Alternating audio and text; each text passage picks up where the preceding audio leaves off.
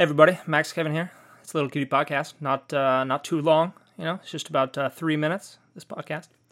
Anyway, I was uh, I was thinking about my uh, my buddy the other day. You know, I'm kind of I'm thinking I'm thinking about leaving Japan. You know, and uh, just thinking about some of my friends. You know, that I won't ever get to see again. You know, kind of like that. It's kind of like this is uh, like when I, I went to Germany for um, uh, to study abroad. Right, I was studying abroad in Germany for a year, and you know, I made a lot of good friends, and you know, I haven't never seen them again. You know, so that that was over. You know, so. I'm, I'm thinking about that now. Like, what if I leave Japan? You know, uh, these people are gone, pretty much. You know, they're gone from my life. They disappear. You know, and uh, I guess that would be the third time I've done this.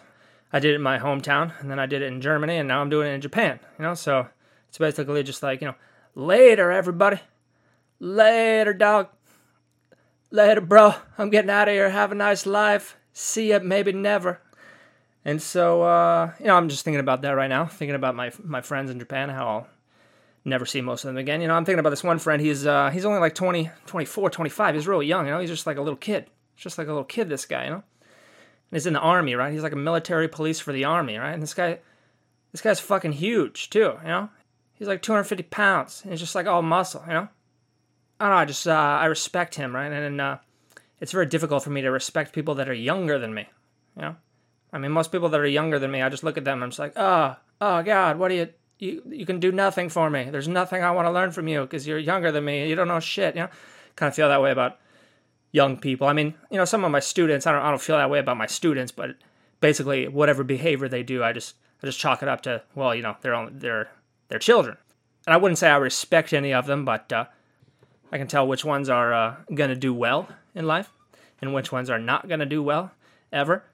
Uh, you know, but uh, so it's uh, it's rare for me to to respect people that are younger than me, and I and it's weird because I met this guy, you know, and I want to tell him, I want to tell him like, uh, oh, hey man, it's cool, it's cool being your friend, you know, because because you're younger than me, and I think you're cool, you know, I kind of look up to you, you know, and uh, you know, I probably won't ever tell him that, you know, because that's a little too gay, you know, but uh, you know, no big deal, but uh, never gonna see these people again, you know, and sometimes people die, I guess too, is what I want to say, you know it's kind of like moving, dying is like moving to a different country, you know, except there's no Facebook with the dead people, you know, unless, you know, maybe in, maybe in the future, right? They'll, they'll hook up the AI or whatever, you know, Elon Musk will hook up the AI on there and they'll, uh, you know, read our, read our dead people's thoughts, you know, or they'll go into the other universes where they're still alive. You know, I don't know if you guys know about parallel universes or whatever, but, you know, if they exist or whatever, then uh, we can just, we can just go talk to our dead relatives, basically, I guess is what I'm trying to say maybe I don't know if that technology will ever exist.